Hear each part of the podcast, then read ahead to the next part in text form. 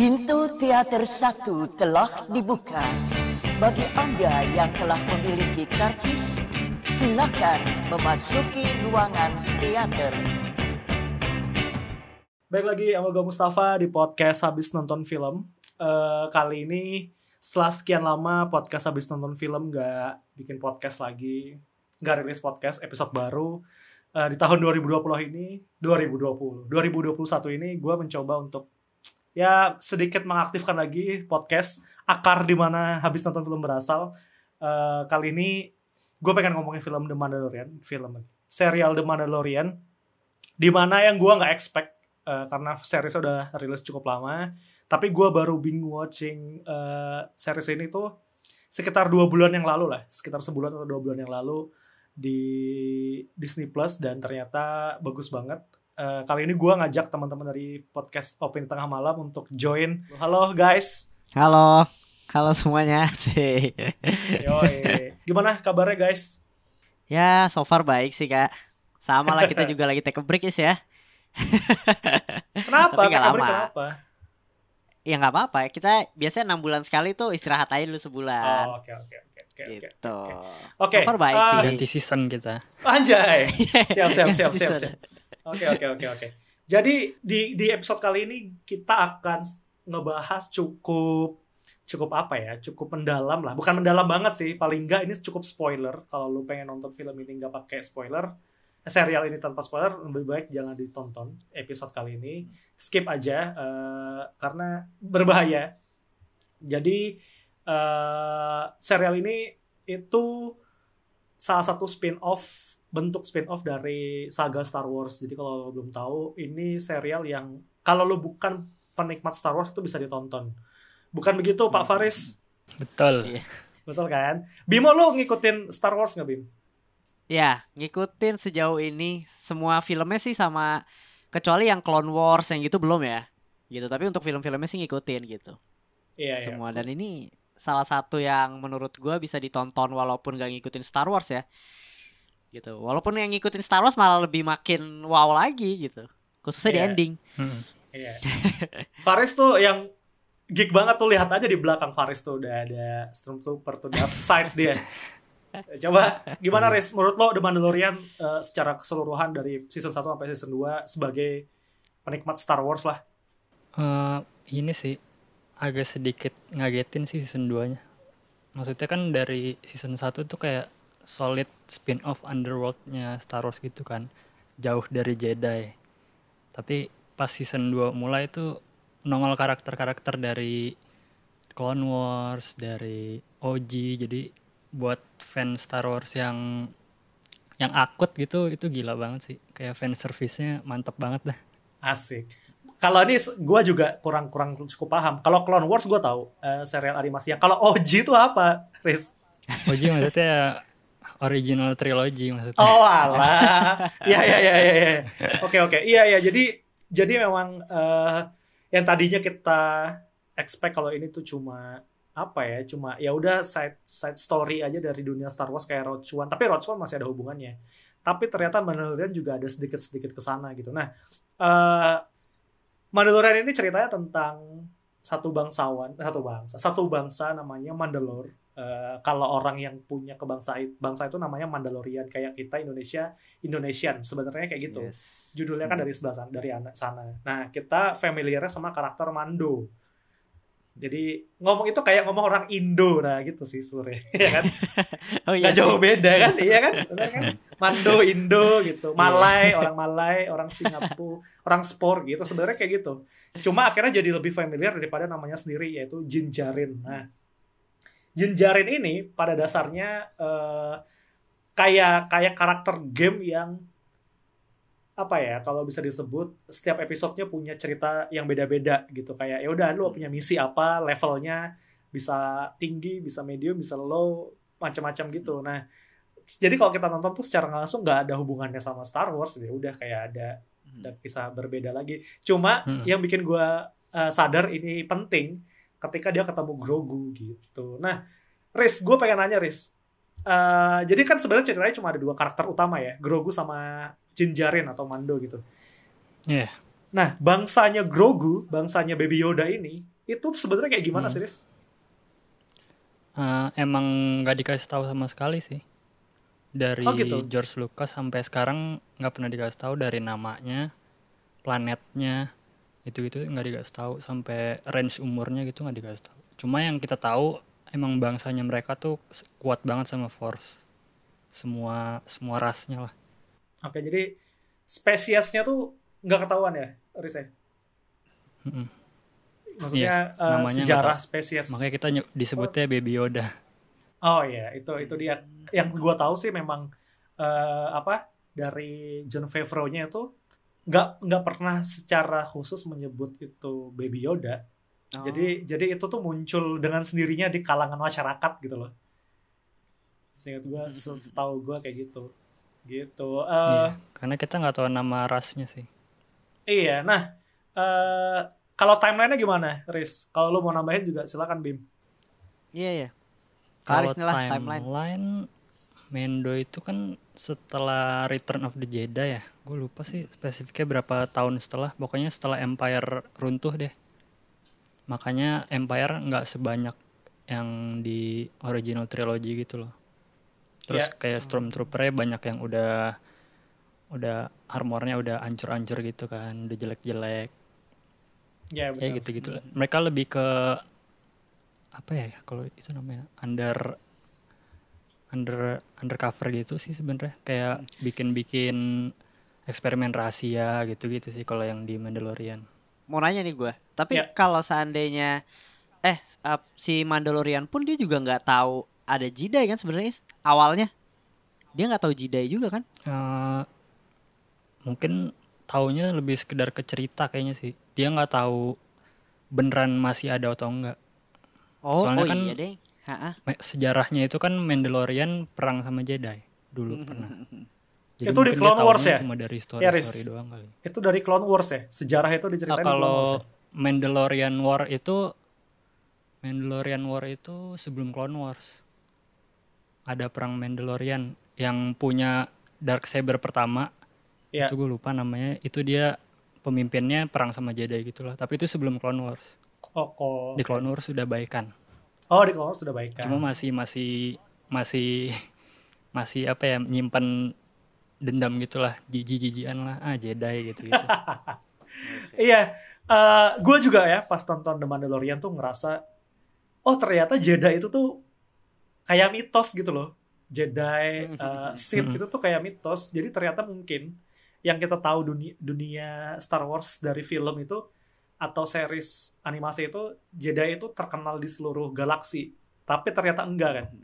Setelah kita tonton tuh kayak memang segelintir orang aja dan sekte-sekte itu tuh tertutup banget. Cuma ya itu yang kita tahu Jedi itu kayaknya terkenal tapi ternyata Mandalo si Mando aja samar-samar juga taunya. Seingat gua sih eh, spesifiknya lima tahun setelah Return of the Jedi secara timeline The Mandalorian ini Hmm. gitu.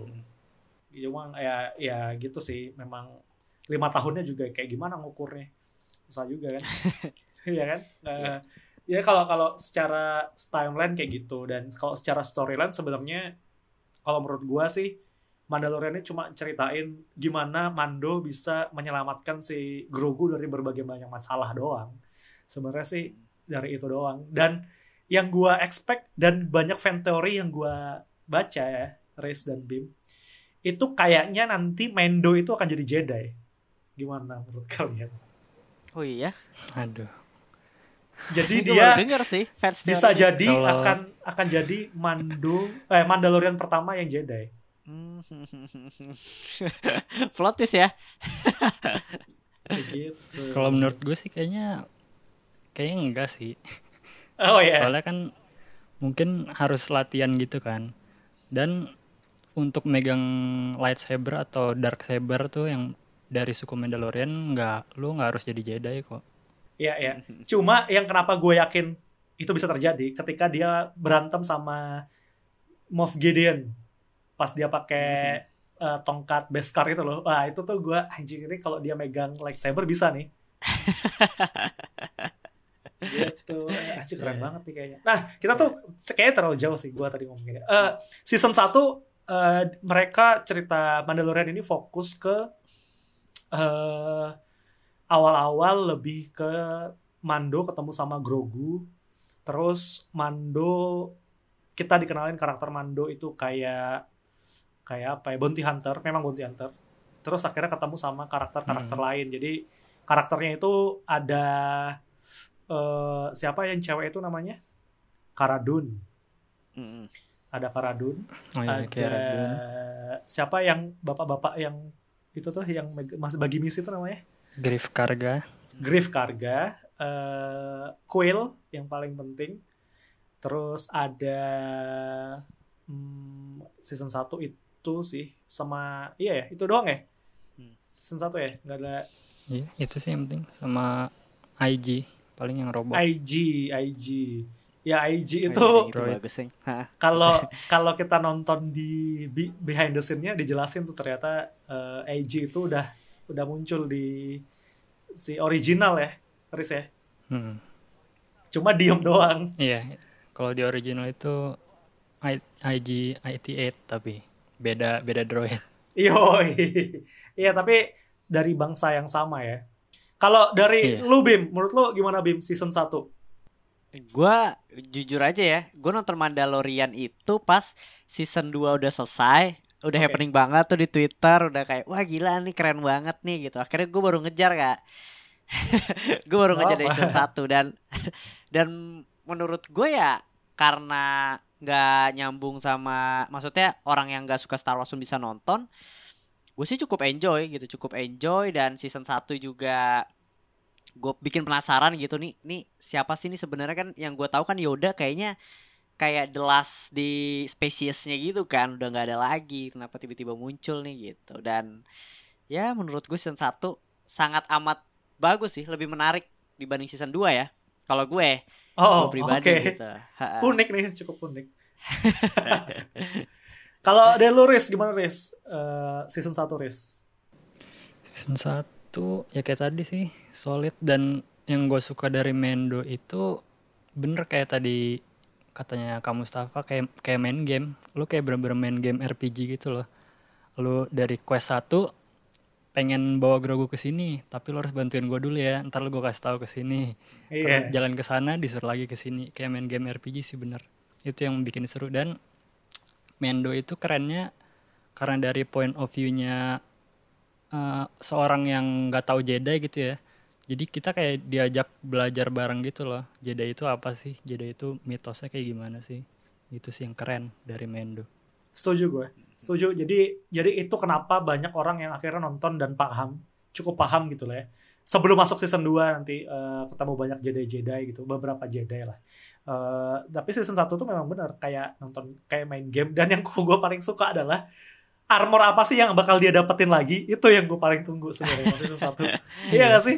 Kayak Upgrade. nih upgrade gitu kayak kayak main game kan levelnya naik terus di istilahnya tuh eh ditempa gitu kalau main game yang lu biasa berbayar itu armor lu bayar lu ditempa terus akhirnya jadi kayak gimana Am- sampai akhirnya dia dapat apa badge apa tuh apa sih Riz logo itu yang di pundak gitu iya kayak patch gitu ya yang apa? Badak ya?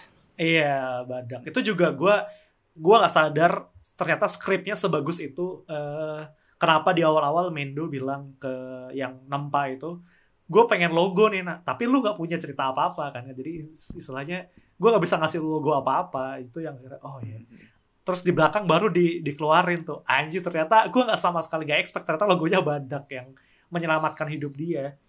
Gitu sih. Iya iya. Season 1 sih kalau kalau dari semua episode lu paling suka yang mana kalian berdua eh gua yang diingat-ingat aja Kak itu yang kayaknya mungkin season 1 akhir ya. Ya. Yang aduh, ini spoiler nggak apa-apa ya namanya juga habis nonton nggak apa-apa film kan. nggak apa-apa nggak apa-apa. Si aduh siapa sih yang tua itu loh. Yang dia mati juga yang mandonya kejebak. oh Quill Ya pokoknya yang yang terakhir lah yang si Grogunya Oh, yang- di diculik gitu loh. Itu gue cukup cukup wah gila. Gila gila gila ini seru banget gitu. Itu sih salah satu kalau episode yang favorit gue sih. Saya kalau season 2 tentu Nanti dulu, nanti dulu, nanti dulu. Oh iya, oh iya. season 2 kita Nanti kita Kita minta antar ya. Iya, iya, iya. Kalau lu Riz yang mana Riz? Gua gue sebenarnya udah agak lupa-lupa sih soalnya nontonnya udah agak lama. Yang Wes. Iya, iya. paling nyantol tuh final eh finalenya. Pilotnya sih itu keren banget sih yang di klimaksnya. Yang pas IG kerja sama sama si Mendo. Oh iya. Terus Pilotnya yang bagus. sih. mereka nembakin eh, apa musuhnya itu si IG itu shotnya keren banget sih. Iya, iya, iya. Bagus sih. Ya, tapi itu season 2 tahu. Season season Dua. 1 yang episode awal. Oh, Episode episode awal. awal. Ya, nih season 2 juga ada ya. Season 2 episode awal. Iya, season Mhm. season season 1 episode 1 itu yang dia bener-bener baru masuk ke dalam toko Mhm. terus kayak cowboy gitu. Mhm. Shotnya tuh kayak cowboy baru masuk ke bar gitu terus ya udah akhirnya dia Iya. vigilant aja ke siapa yang ada depannya sikat-sikat aja. Kalau gua sih gua sama kayak Bimo, kayaknya episode terakhir yang menurut gua gua favorit karena di situ baru di situ eh, sutradaranya kan Taika Waititi ya. Baru di situ dia mengeksplor kalau Stormtrooper tuh bodoh, nah itu baru di situ tuh. Kan di episode itu dia tuh ada adegan Stormtrooper yang nembak kaleng itu kan. Lu inget ya sih dia nembak kaleng tapi gak ada yang Iya, kena. tahu, tahu, tahu. Ya kan?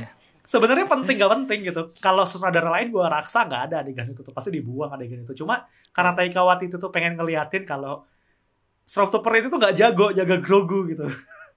Akhirnya dipasang lah adegan tembak menembak itu itu gua gua pas nonton anjing ini lucu banget sih adegan ini. Itu yang selama ini Iya gua bener sih tunggu. maksudnya kan selama ini kan kita selalu ngeledekin ke apa masa prajurit itu nembak nggak kena kena sih? Tapi Iya. akhirnya di embrace gitu sama Taika Waititi kalau Parah. dijadiin lelucon aja mereka. Parah di embrace banget sih, di embrace banget. Dan nembaknya tuh ba- banyak gitu loh, nggak sesekali dua kali. Terus kayak duel gitu lu bisa nembak gak?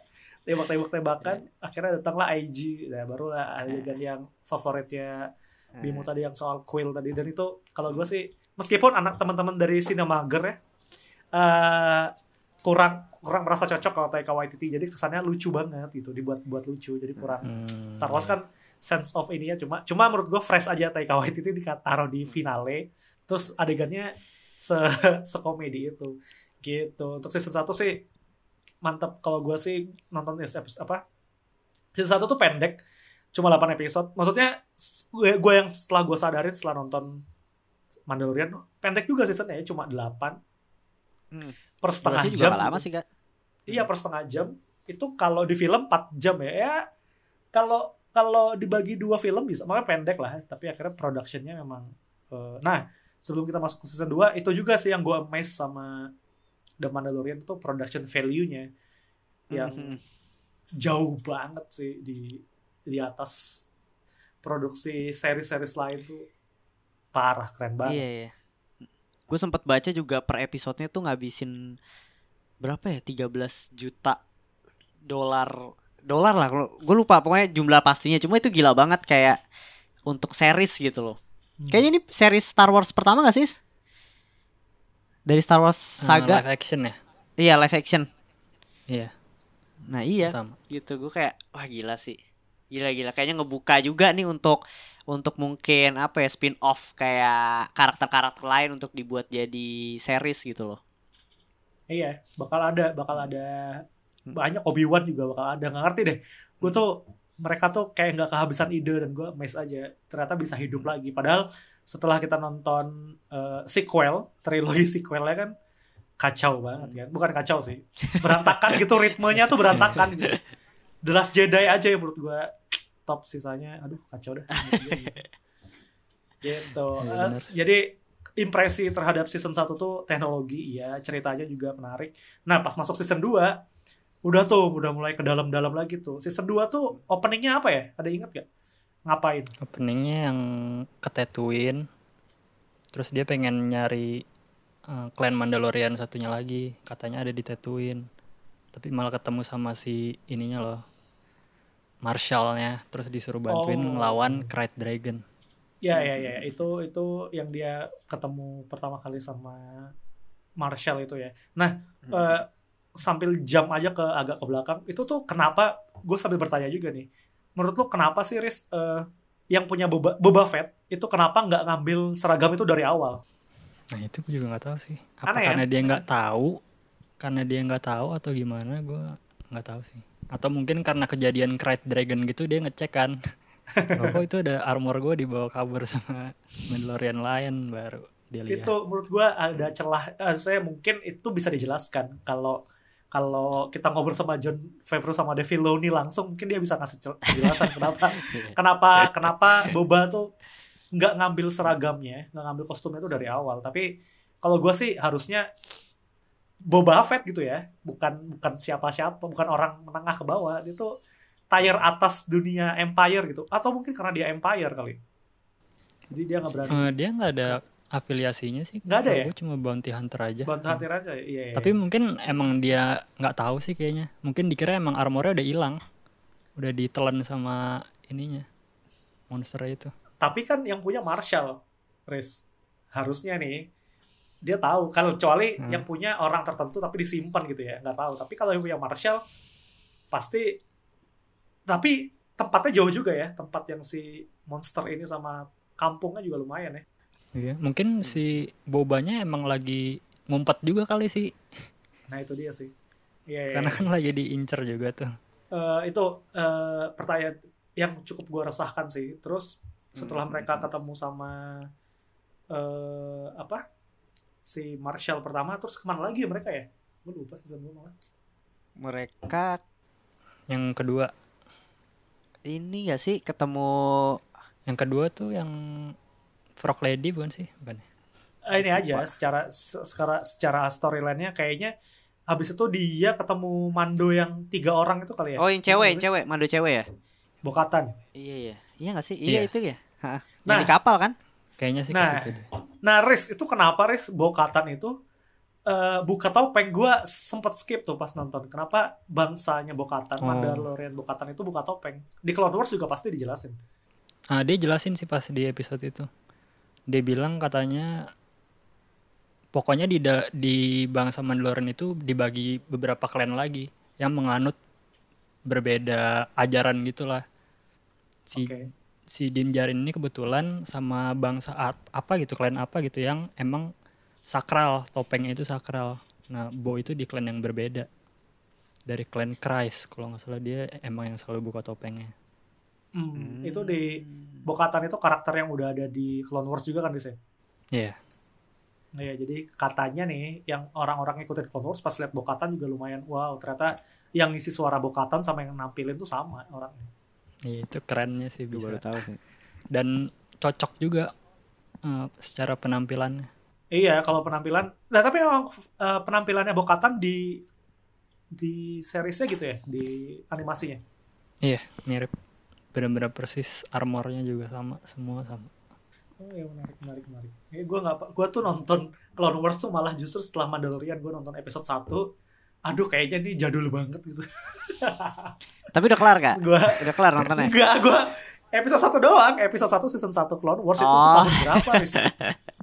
Lama banget kan itu tuh, lama banget. Akhirnya gue, 2008 kali itu. anjir itu, wah kan masih belum advance lah animasinya kayak. Jadi gue pas ah, nonton, kurang bersemangat gitu. Jadi udah tiba-tiba ada Yoda. Dan emang itu kalau Clone Wars itu menurut gue emang awalnya tuh untuk anak kecil banget sih. Jadi kita tuh kayak grow up bareng gitu loh pas nonton kalau zaman dulu. Semakin ke akhir tuh semakin dark. Jadi kayak nggak cocok kalau gue nontonnya dari awal ya, karena kejauhan kayaknya.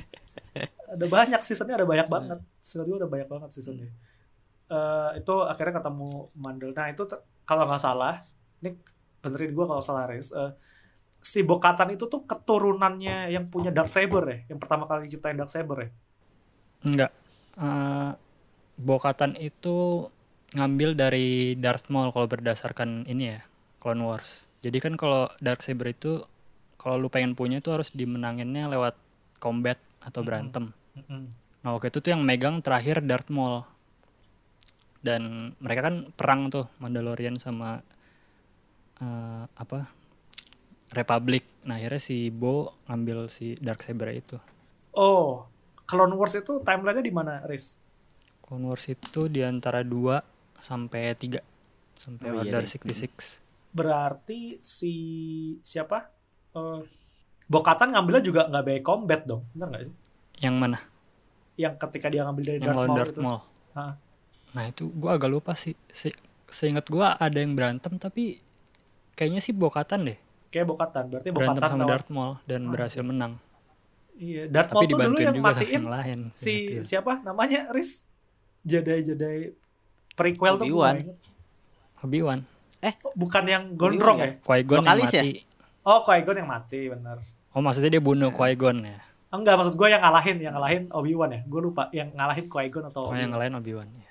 Oh, yang lain Obi-Wan. Nah, kenapa Darth Saber itu bisa di bisa disampai di Moff Gideon itu juga nggak ada ceritanya ya? Sebenarnya ada gak sih eh, part yang ngejelasin kenapa Darth Saber itu bisa turun dari tadi kan dari Bokatan nih. Eh, kalau dari Clone Wars dapetin Bokatan sampai akhirnya bisa ke Moff Gideon lagi gitu. Eh bisa ke Moff Gideon. Belum ada sih. Kalau di Mandalorian sih nggak dijelasin. Soalnya eh, di season 2 kan kita juga nunggu tuh penjelasan gimana caranya si Moff Gideon bisa dapetin Darksaber itu dari Bo. Tapi ternyata nggak ada penjelasan. Si Bo-nya juga nggak ngomong apa-apa tentang itu. Iya. Tapi si sabernya itu nggak bisa. Kenapa maksudnya harus by combat gitu loh baru dipegang sama uh, pemenangnya gitu. Emang kalau seandainya nggak by combat dia nggak bisa Iya, gunain power secara full atau Tradisi, tradisi, emang sih. ya. Lebih ke Hmm. eh, moral. Ya emang menarik sih. Eh Darth Saber itu gue gua mencari banget sejarahnya. Gue gua nih coba lu bayangin eh Mando megang Darth Saber gitu ya. Anjing, itu keren banget tuh. Dia megang Darth Saber berantem. Iya, kan Eh, emang dia yang megang kan sekarang. iya, tapi kan dia secara hak Ah, ah. merasa itu bukan punya dia karena dia Iya, niatnya benar. cuma pengen nyelamatin si Grogu aja. Apa pun yang lu mau di pesawat itu silakan ambil bukatan kan pengen- rencananya kan kayak gitu kan. Dan nah ini nih pembahasan yang gua tunggu nih sebenarnya datangnya Luke Skywalker nih. Kalau lu Bim, lu nyadar nggak itu akan datang Luke? Eh, kalau gue sih nggak nyangka sama sekali nggak nyangka karena gue pikir tuh yang datang bakal si Sokanya yang jidai cewek gitu. Tapi yang jadi pertanyaan kenapa jidainya warna cybernya warna hijau gitu loh dan dan ngerasa kok pakai jubah ditutup-tutupin gitu. Gue pikir siapa nih gitu. Jidai siapa lagi yang bakal keluar gitu. Eh ternyata Luke gitu. Dan Luke-nya juga masih muda yang oh nggak jauh lah berarti dari Return of Jedi. Kalau Riz gimana Riz? Eh, sebenarnya kalau baca-baca kayak di fan teori gitu kan kan eh, dia emang manggil Jedi kan bakal ada Jedi yang kepanggil gitu kan. Jadi berteori ini siapa nih Jedi yang bakal datang? Oh bakal Ahsoka lagi atau Luke? Yang possible tuh menurut gue ya ada tiga. Antara Ahsoka Luke sama ada satu lagi nih dari series Rebels Jedi yang masih hidup. Namanya Ezra. Tapi kalau dia dinongolin di situ itu kan kayak eh, karakter baru banget gitu ya. Orang nggak ada yang kenal. Jadi mungkin agak susah kali. Tapi kalau mikir look gue kayak mikir gitu emang possible ya? Luke Skywalker masih muda didatengin lagi ke situ kayaknya agak susah deh. Cuma yang paling masuk akal tuh emang Luke Skywalker sih. Terus pas si siapa Cara Dune bilang ada X-wing satu dateng gue langsung kaget sih angkat langsung kaget banget dah pokoknya. Kalau udah only one X-wing udah pasti Luke Skywalker itu. Iya, itu itu salah satu kalau menurut gue hint hint yang sayang banget dilihatin adalah X-wing. Cuma tuh kalau gue, gue pribadi gue nggak sadar kalau itu yang akan datang Luke Skywalker. Eh, Jadi gue gua anggap itu kayak pertolongan karena beberapa kali ya. Ah iya. Eh, Mando itu ditolong sama eh, Rebels. X-wing kayak ya iya kan? Mhm. kayak yang di banyak lah banyak banget momen dia yang pertama kali dia kejebak di laba-laba. Ah udah mati tuh gue tuh mikir ah, anjir nih bentar lagi paling kemakan nih gitu. Tapi ternyata ada X-wing. Terus berterima kasih segala macam. Terus setelah itu yang dia misi eh ke mana? Misi yang sama mantan temennya yang dia mantan temennya yang naik pesawat. Terus akhirnya eh, pelacaknya ditinggal itu kan X-wing lagi yang Iya. muncul kan. Jadi beberapa kali memang X-wing tuh dimunculin Hmm. tuh. Jadi rasa 50-50 nya gue masih ada. Cuma setelah gue lihat di Twitter emang ketika X-wing muncul orang udah pada nangis sih. Iya karena eh, X-wing tuh nggak pernah datang sendiri nggak oh iya? Nggak mungkin iya. Oh, kalau iya. sendiri dia nggak mungkin punya peluang ngelawan si robot-robot itu juga sih. Makanya satu-satunya yang masuk akal tuh udah pasti Luke Skywalker karena nggak ada yang bisa maksudnya mereka berame-rame aja tuh nggak bisa ngalahin si Dark Trooper itu loh. Siapa Mhm. lagi yang Oke. bisa? Oke oke oke akhirnya gue akhirnya gue menangkap eh, kenapa orang-orang pada nangis. Jadi ketika muncul sendiri, mereka udah tahu itu pasti Luke Skywalker ya. Hmm, Ketika dibilang itu sih an X-wing An X-wing. cuma Oh. sendiri itu oh, udah ya ya ya ya. Menarik menarik menarik. Itu itu emang amazing. Itu kenapa adegan itu lebih bagus daripada sequelnya Star Wars yang nggak ada yang kayak gitu loh rasanya. Iya. Kenapa ya? Ya ngerti deh kenapa. Karena Dave Filoni kalian tuh pada nonton BTS-nya gak sih? Behind the Scene ya nonton. Tapi baru yang season 1. Lo nonton gak? Sama. Eh, Gila Bim? kan pengetahuannya Belum, orang belum. itu. Itu kalau tanya, tanya Faris deh. Kalau lu lihat Dave Filoni ngomong soal Star Wars, itu tuh udah kayak dia yang bikin. Iya, itu itu menurut gue blunder dari Disney sih nggak punya supervisor untuk story itu harusnya tuh dia menurut gue sih. Iya. Hmm. Itu Karena yang itu paling ngerti tuh dia. parah banget Bim. Jadi dia itu bahkan tahu eh, armornya tuh harusnya warna apa, posisinya kayak gimana, sejarahnya apa. Itu dia semua yang ada di Star di Mandalorian tuh yang kita lihat tuh, itu semua ada ceritanya. nggak ada yang dibikin-bikin, semua ada ceritanya. Itu yang gue amazed sama Dave ya. Filoni. Iya, Iya, iya, wah iya. parah, parah banget Bim. Parah Dave Filoni itu. John Favreau aja Dan- mungkin kalau pengetahuan Star Wars-nya Filoni tuh dikit banget. Ah, apa? Dave Filoni fun fact-nya dia juga bantuin bikin Avatar juga. The Iya. Last Airbender. Ya, dia adalah Sam Bender ya. Hmm. Makanya storytellingnya udah nggak diragukan lagi dah. nggak orang lagi. Jadi kalau kata dia, dia kan pertama kali ke direct ya di The Mandalorian ini. Jadi eh, dia tuh bilang kalau gua gambar, gue tahu nih apa yang mau gue gambar. Jadi gue tuh gak tahu cara ngedirect. Akhirnya dia belajar sama John di situ dan keren banget. Gue tuh denger cerita dia pertama kali dipanggil sama George Lucas gitu terus dia ngerasa apa pun yang gue omongin setelah gue ketemu George Lucas itu tuh valid lu gak bisa ngedebat gue katanya kayak gitu saking dia admire banget sama sama George Lucas itu jadi anjir keren banget sih itu Dave Filoni Iya, tapi kalau jadi jadi sayang banget gitu loh sequelnya udah telat nih. iya ya Udah keburu berantakan. Harusnya dia tuh yang bisa nyelamatin. iya harusnya dia bisa nyelamatin kayak nah ini keluar dari Mando Eh, banyak orang yang bilang di The Last Jedi adegan pesawat sama apa sih pesawat pesawatnya eh siapa pesawatnya siapa ah, pokoknya adegan pesawat tabrakan itu itu sebenarnya secara Hmm. logika nggak bisa ya Riz kalau di dunia Star Wars Oh, yang ini ya. Hyperdrive ya. hyperdrive Hmm. bener gak sih Harusnya kan biasanya kalau kalian lihat di film-film Star Wars biasanya kan kalau udah masuk hyperdrive, udah lu lewat aja gitu harusnya ya. Gitu. Iya, iya, Kalau yang kita lihat di film-film Star Wars yang lainnya, cuma di film itu eh, tiba-tiba bisa nabrak tapi ya masuk akal juga sih maksudnya. masuk akal kalau gue sih nangkap kalau gue masuk akal cuma ada beberapa fans garis keras gitu yang bilang Heeh. kalau dari dulu bisa kayak gini ini pasti dari dulu udah pakai kayak gini caranya gitu Hmm. itu yang mem- mem- yang cukup mem- mem- mematahkan eh, argumen gue gitu oh ya juga ya Hmm. kalau dari dulu Rebels tuh bisa kayak gini pasti ada lah yang punya ide tabrakin aja ke Death Star gitu selesai ceritanya pasti. Tapi ya eksekusinya bagus banget gimana dong? iya seksnya bagus banget. Tapi itu sih above semua cerita yang kita semua impresi yang kita ceritakan ini eh, bersyukur banget sih gue Dave Filoni yang megang Mandalorian ini dan John Favreau gitu. Kayak anjir nih duet duet Hmm. maut yang gak tergantikan untuk Star Wars. Kayaknya nanti eh, yang selanjut selanjutnya bakal lebih bagus lagi sih kayak apa Ahsoka Tano menurut lu gimana Bim eh Bim lagi Riz Eh gue sih nggak tahu sama sekali tuh Ahsoka Tano selain di Nah, itu- Mandalorian Di Clone Wars ya sih? Ah, iya, dia dari Clone Wars. Itu kan kalau gue sih karena ngelihat si apa produser sama direkturnya udah ada Dave Filoni udah aman sih. Soalnya kan Dave Filoni udah dari season 1 sampai 7 tuh nanganin Ahsoka. Hmm. Itu udah aman banget.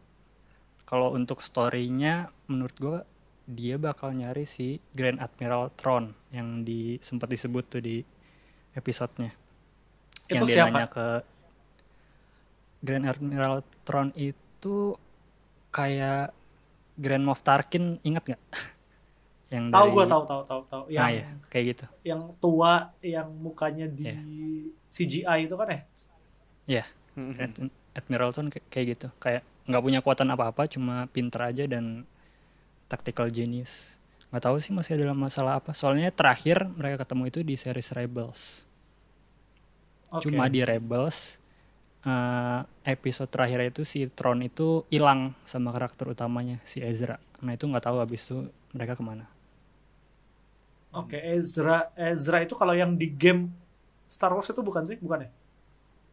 Nggak, dia baru di series Rebels. Oke, sebenarnya banyak kali ya eh, Jedi-Jedi yang belum dikeluarin gitu. Mm-mm. Iya.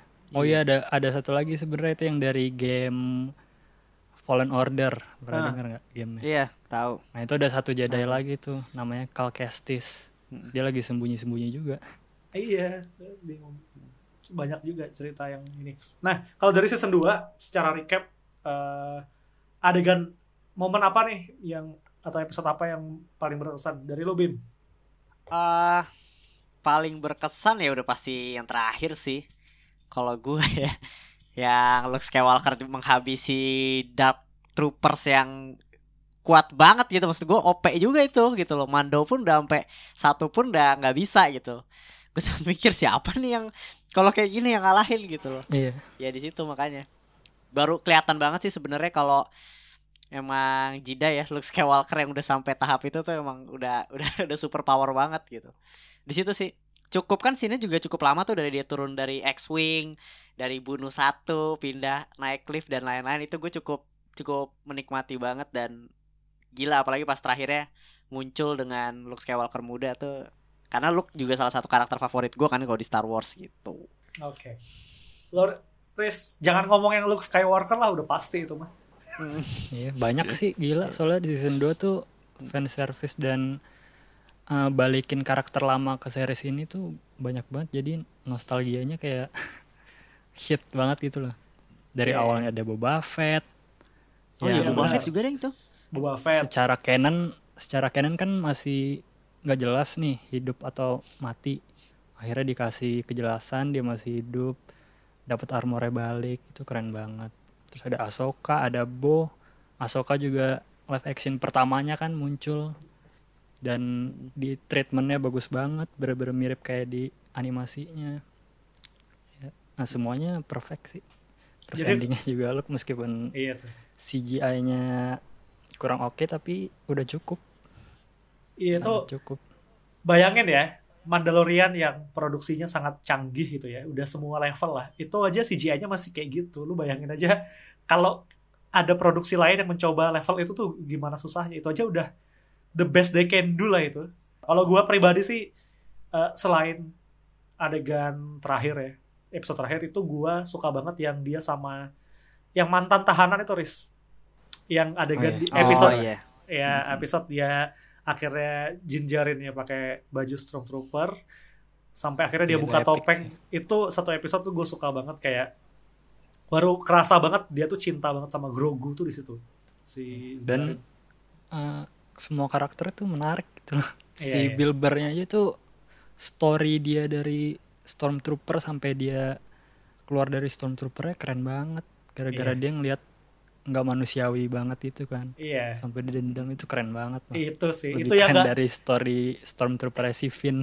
iya benar itu itu dia itu dia kenapa kenapa Finn itu kerasanya kayak anak muda marah aja anak muda yang ah, apa sih ini gitu tapi kalau Bill Burr itu karakternya Bill Burr itu mature gitu loh reasonnya tuh jelas jadi kerasa banget kenapa dia akhirnya retire dari eh, Empire tuh itu lebih make sense daripada karakternya Finn gitu Bill Bill Burr tuh komedian ya Riz ya Iya stand up comedian. stand up comedian dan banyak yang bilang nggak nyangka ternyata Bill Burr tuh bisa acting se oke itu di Dan bagus juga sih emosinya tuh.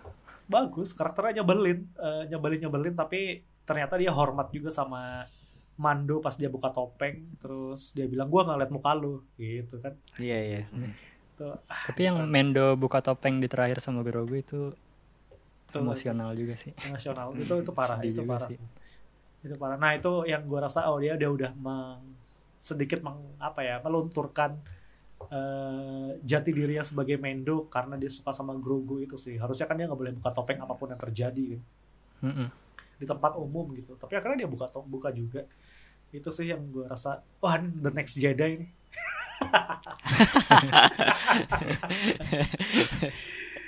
Tapi justru kalau season 3 eh, kalian expect-nya kayak gimana? Justru gua malah pengennya tuh menjauh ke Lord Jedi sih. Mungkin bolehlah ada dark saber cuma eh, yang makanya kan non force users itu masih oke lah. Gue masih gue masih pengen mereka menjauh dari Jedi gitu sih sebenarnya. Karena Mhm. lore-nya menarik banget Star Wars yang versi Underworld itu. ya Mm-mm. gimana sih, Bim juga kalau lo Bim Kalau gue sih setuju juga sih sama Faris sih.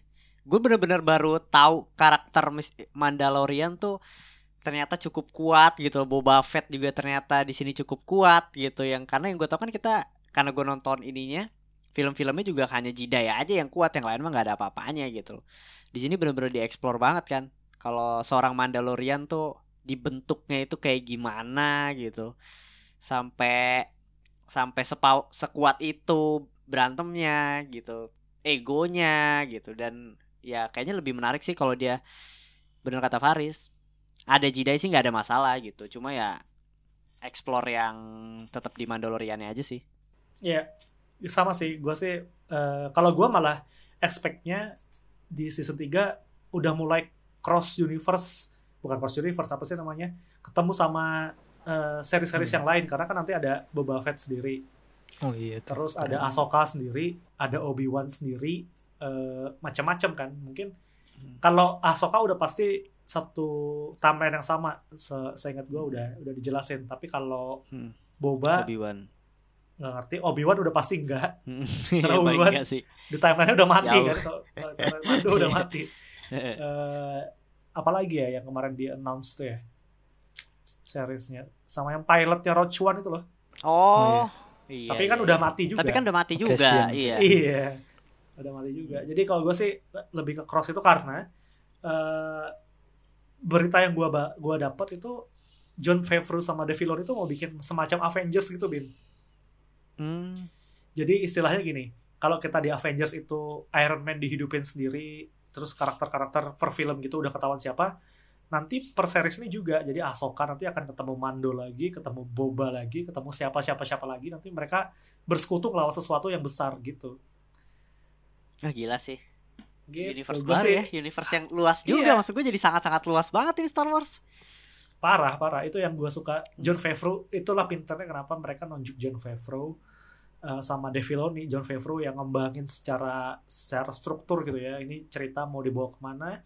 Dave Filoni tuh marwahnya Star Wars tuh di Dave Filoni gitu. Jadi berpegang teguh sama sama si Star Wars-nya gitu. Kalau Boba Fett nah, kan setelah episode habis tuh ada satu apa sih post credit scene lah yang yang cukup mengagetkan menurut gua kayak oh kok fokusnya tiba-tiba ke sini. Itu Boba Fett yang The Book of Boba. Kalau dari lu gimana Riz? Maksudnya akan sebisa apa, sejauh apa sih Boba Fett ini dikembangin lagi? itu masih penasaran juga sih tapi menurut gua kalau yang Boba Fett ini mungkin bener-bener underworld banget ya Jedi-nya kayaknya udah dijauhin banget deh ini udah bener-bener uh, crime Oke. gitu kayaknya sih karena kan si Boba ngambil alih iniannya Jabba the Hutt kan Ya. apa tempatnya Jabba the Hutt mungkin Ya. dari situ sih kayak kerjaan bounty semacamnya gitulah Kalau dari lu eh, Bim, ada nggak ekspektasi lu terhadap Book of Boba? eh yang gue sih nggak terlalu berekspektasi banyak ya gitu. Mungkin dilihat dari apa sih namanya terakhir gue ngelihat dia jago banget ternyata kuat banget gitu. Muncul-muncul ngabisin dua pesawat yang lagi terbang gitu ngabisin stormtrooper dengan sebegitu banyaknya gitu. Nggak tahu ya mungkin bisa di ekspektasi gue sih bakal lebih mungkin lebih kejam dari Mandalorian gitu lebih lebih lebih dark aja sih gitu cuma gue nggak tahu cerita ininya kan Eh, apa sih namanya garis besarnya tentang Boba Fett kan gue juga baru tahu di sini aja gitu walaupun di sebelum sebelumnya ada cuma nggak terlalu di mention juga kan Iya benar. Kenapa sih Riz Boba tuh diidolakan itu gue nggak nggak tahu kenapa Hmm. sampai sekarang sejarahnya Ah. gitu. kenapa ya karena mungkin karena misterius. Kan kalau di uh, film yang zaman dulu dia kalau ngomong tuh one liner doang kan. He's no good to me dead gitu-gitu doang. Jadi kayak kayak cool gitu loh kesannya karakternya. Terus kayak desain armornya juga keren kan. Iya, iya. tapi emang itu sih gue jadi seneng juga sih. Maksudnya kita jadi bisa nikmatin kekerenannya boba gitu yang harusnya dari dulu kita bisa nikmatin gitu. Di yang kita lihat itu loh. Soalnya kan kalau di Clone Wars boba masih kecil jadi aksinya nggak terlalu banyak. Nah ini Jenggo kita ya dapet- mulai. iya dapetnya bapaknya. Nah ini kita dapat boba pas lagi di peaknya nih lagi jago-jagonya. Keren Iya. sih pasti.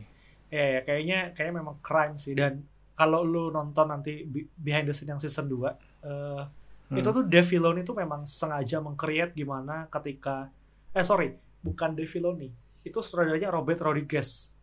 Jadi kan episode tuh Robert Rodriguez tuh eh, Iya. dia dia bikin satu eh rehearsal sama anaknya gitu di rumah. Jadi dia tuh tahu karakter Boba itu betapa disukainnya gitu. Jadi dia pengen ketika Boba pakai kostumnya lagi, itu tuh munculnya tuh nendang. Munculnya tuh wah gitu, nggak yang udah gitu aja, tapi ketika dia muncul pertama kali terus dia berantem nah itu dia tuh sampai bikin rehearsal sama anak-anaknya di belakang rumah dan itu ditunjukin ke eh, ke siapa? Ke Dave Filoni sama John Favreau dan mereka langsung setuju. Jadi mereka karena eh, namanya juga rehearsal ya mau menggambarkan Stormtrooper kebalik-balik kan susah ya. Akhirnya mereka Hmm. pakai action figure terus action figure diputar-putar gitu pakai tangan. Set set set set set, set, gitu. Diputar pakai tangan. Terus kata kata Dave Filoni-nya wah itu lu pakai action figure bagus banget katanya gitu aja gua wah ini sama-sama geek emang cocok sih kalau emang bikin Ya Gua- tapi gua- itu salah satu poin plusnya Mandalorian juga sih karena dibikin sama fans. Jadi itu banyak hal-hal kecil dari universe Star Wars yang dibawa masuk gitu. ya Contohnya kayak nah, ketika Boba Fett yang ngeluarin roket dari dengkulnya. Itu kan ingat sebelumnya nggak pernah dikeluarin kan. Ya pokoknya adalah di salah satu adegan yang episode itu yang dia ngehajar semua stormtrooper ya dia ngeluarin roket dari dengkulnya itu nggak pernah dikeluarin di komik atau di mana pun cuma di ensiklopedia Star Wars. Oh dia iya? punya roket di Hmm. dengkulnya dan itu dikeluarin bener-bener. Terus yang misi Krayt Dragon itu kan eh, pernah ada di game di Old Republic. Itu pernah ada misinya, lu harus ngambil apa pearlnya Krayt Dragon. Dan Krayt Dragon itu juga pernah ada di episode 4 cuma udah tulang belulang.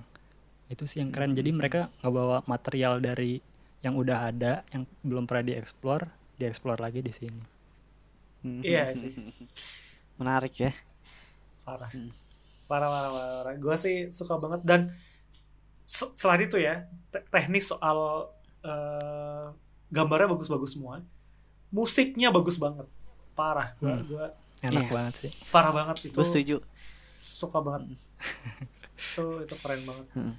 Eh, openingnya openingnya nah lu pada sadar gak sih ending itu pas episode terakhir openingnya beda sendiri Enggak. Ini kayak gimana sih? Opening musik kan?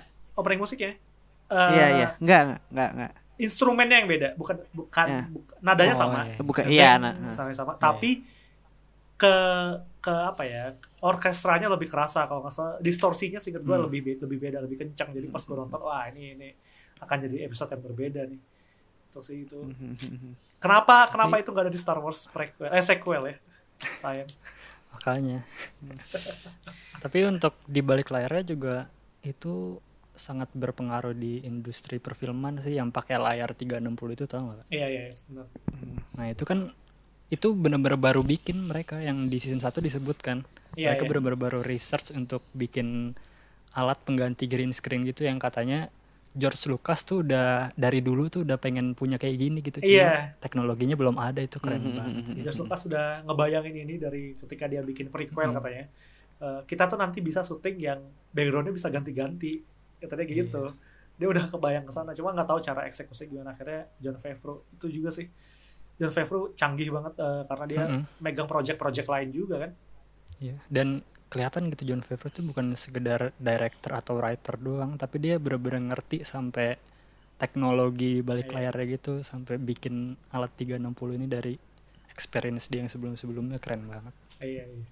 Iya sih itu itu gua gua mes itu itu susah tergantikan di series lain. Kalau series lain akhirnya ngikutin ya bagus tapi pertama kali muncul dan seamless gitu. Kita tuh nggak sadar mana yang set beneran mana yang background doang gitu itu tuh keren itu keren banget Dan si armornya si Dinjarin kan itu pamer banget kan. Dia pakai chrome.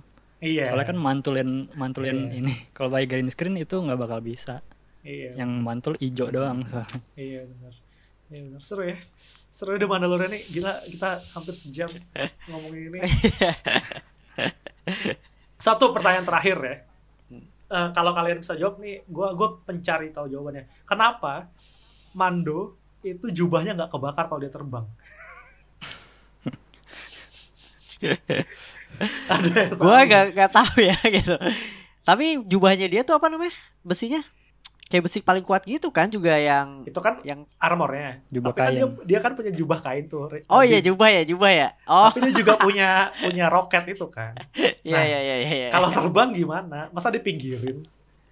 Taruh di depan ya ada kak. Oh iya Jadi ponco. jadi bocor. iya kan?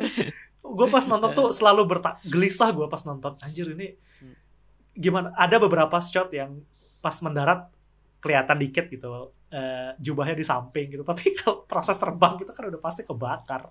Tapi gimana Iya. gimana cerita ya itu sih itu itu semoga terjawab. Semoga ada yang bisa jawab. Tapi gue juga ada satu ini lagi sih. Apa kayak pertanyaan gitu ya. Untuk si Grogu. Kan berarti kan abis ini si Luke ngelatih Grogu kan. Ya, Yang harusnya masuk ke eh, Jedi Academy-nya yang sama Kylo Ren. Ya. Nah dia itu ke mana si Grogu? ya itu dia sih. Itu sih yang Eh, masih jadi pertanyaan. potensi Masih besar ceritanya tuh banyak Iya. banget. Menarik banget tuh. Karena Iya. bener-bener hilang kan. Benar-benar. Yang bikin penasaran tuh eh, mau dibawa ke mana gitu sama si Dave Filoni sama John Favreau-nya nanti untuk koneksiin ke sequelnya. Itu yang ditunggu-tunggu juga sih. Eh, episode 10, 11, 12 kan udah pasti ada nih.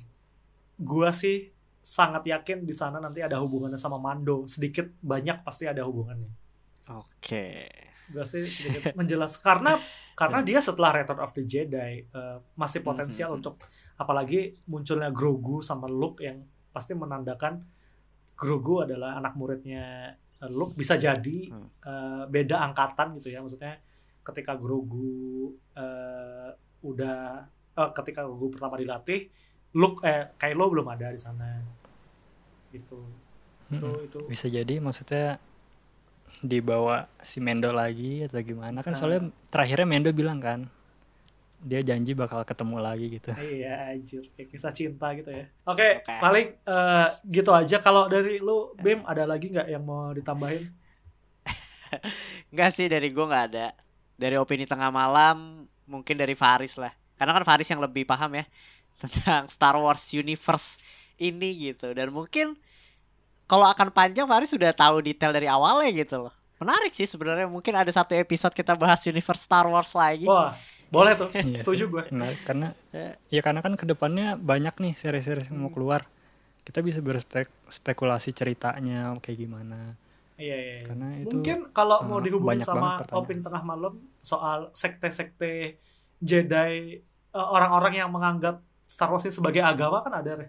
ya Riz. Hmm. ada ada ada iya Itu ada ada. bisa kita bahas mungkin. Ih, boleh ya. Itu menarik banget. Menarik Kak, sumpah. Ntar gue cari deh. Apalagi Riz? Eh, kalau gue sih eh, mungkin banyak orang yang baru tahu Dave Filoni gitu ya. Eh, cara dia ngerti Star Wars dan eh, storytelling Star Warsnya mungkin cek aja sih Clone Wars sama Rebels karena itu masterpiece banget sih buat itu mungkin banyak dari kita yang nggak suka atau benci sama prequels. Nah, Dave Filoni single handedly ngefix semua itu di Clone Wars pokoknya deh. Oh, iya. Prequels jadi salah satu era yang paling menarik deh di Clone Wars. Oke oke oke. Gua gua akan coba tonton lagi meskipun season satunya episode satu ya tahun 2008 animasinya si acak aduk gitu tapi itu udah ahead of konten apa It's eh, time. series-series lain gitu ya Eh, Attack of this Hmm. It's time Tapi gitu. gue nontonnya Rebels sih. Nggak tahu ya bener harusnya Clone Wars dulu apa Rebels dulu ya? Gue ngikutin Rebels.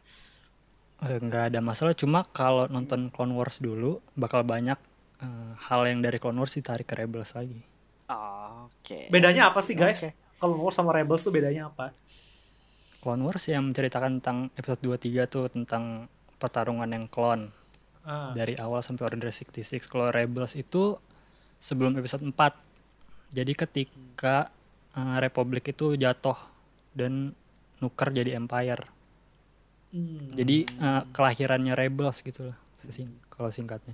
Oke, berarti Rogue One itu antara Rebels sama episode 4 ya? Hmm, Iya. Ya kan Rogue One tuh bener-bener mepet di Iya. episode 4 kan? Benar-benar. Oke, oke, oke. Hmm. Gue sih, ya itu sih gue sih berharapnya eh universe-nya John Favreau ini jadilah gue tuh kalau anggaplah The Mandalorian ini kita udah punya jinjarin gitu ya, jinjarin sama sekutunya gitu. eh, yang kuat-kuat semua nanti dia Ahsoka Tano. Gue sih sekarang skeptis sama Ahsoka Tano karena gue belum terbiasa lihat Jedi bentuknya beda dari Yoda atau manusia gitu. Ya kan makhluk baru lagi kan. Baru lagi. Eh, meskipun di prequel Star Wars tuh udah banyak juga makhluk-makhluk lain, cuma gue belum terbiasa lihat Ahsoka Tano. Tapi nggak tahu nanti apakah jalan ceritanya menarik atau enggak. Pasti harus ditonton. tapi kalau eh, nonton Rebels atau Clone Wars bakal tahu sih kalau Ahsoka itu bukan Jedi. oh gitu. Oh iya, dijelasin, iya. gue kaget nih. Oh iya. Keren Oke. banget. Makanya kan sabernya putih. Nah tapi dia Dia bisa dirinya bisa ngontrol bisa Jedi. ngontrol. Force. oh, bisa Iya, Force users. Jedi itu kan sebuah apa ya kalau Jedi ya? Sebuah cakra, Iya, cakra. mirip- ya. Ya mirip agama gitu sih sebenarnya. Oh ya, jatuhnya. mirip agama, mirip agama. Benar, benar, mirip Heeh. agama. Makanya May the Force be with you itu adalah plesetan dari May, May God be with you kan. Storynya Ahsoka tuh menarik banget soalnya dari kecil sampai gede. Wah, anjir, jadi menarik. Dan Oh, menurut gua eh, sedikit nyentuh ke yang prequel sama Anakin ya. Eh, menurut gua Ahsoka tuh salah satu faktor besar Anakin jatuh ke dark side. Itu. Makanya kalian harus nonton Clone Wars dari situ. Keren banget. ya. oh gitu, ada hubungannya. Karena Ahsoka tuh mulai ngelihat Republik itu isinya tuh korup gitu loh. Dan Anakin lama-lama juga mungkin sadar juga. Oh alah. Oke, Keren menarik banget itu itu. itu penutup yang menarik. Eh, bikin gue penasaran untuk mencari lebih tahu soal dunia Star Wars ini. Eh, thank you banget Faris Bimo eh, atas kuliah Star Wars ini Eh, satu setengah SKS ya, lumayan mengedukasi tentang Mandalorian dan dunia-dunia sekitarnya. Eh, nanti next kita kita akan dis- ngobrol lagi pasti di Yes, konten-konten yang lain. pasti. Thank you udah membuka konten habis nonton film podcast episode pertama di 2021 habis nonton film. Makasih banyak guys, sampai ketemu lagi. Thank you. Bye. Thank you. Bye.